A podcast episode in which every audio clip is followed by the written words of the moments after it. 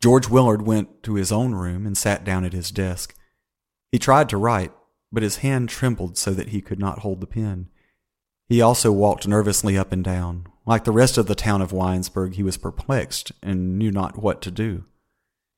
It was 7:30 and fast growing dark when Joe Welling came along the station platform toward the New Willard house. In his arms, he held a bundle of weeds and grasses. In spite of the terror that made his body shake, George Willard was amused at the sight of the small, spry figure holding the grasses and half running along the platform.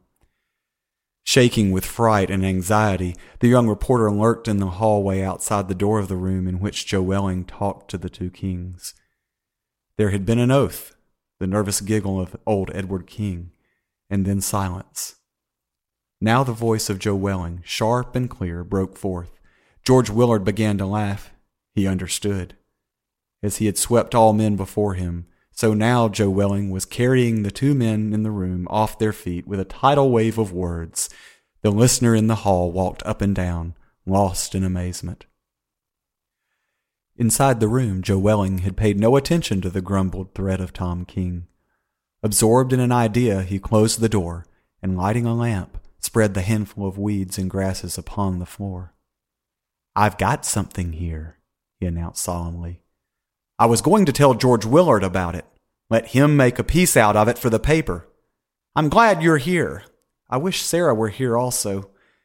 I've been going to come to your house and tell you of some of my ideas. They're interesting. Sarah wouldn't let me. She said we'd quarrel. That's foolish. Running up and down before the two perplexed men, Joe Welling began to explain. Don't you make a mistake now, he cried. This is something big. His voice was shrill with excitement. You just follow me and you'll be interested. I know you will. Suppose this. Suppose all of the wheat, the corn, the oats, the peas, the potatoes were all by some miracle swept away. Now here we are, you see, in this county. There is a high fence built all around us. We'll suppose that. No one can get over the fence, and all the fruits of the earth are destroyed. Nothing left but these wild things, these grasses. Would we be done for? I ask you that. Would we be done for? Again, Tom King growled, and for a moment there was silence in the room. Then again, Joe plunged into the exposition of his idea.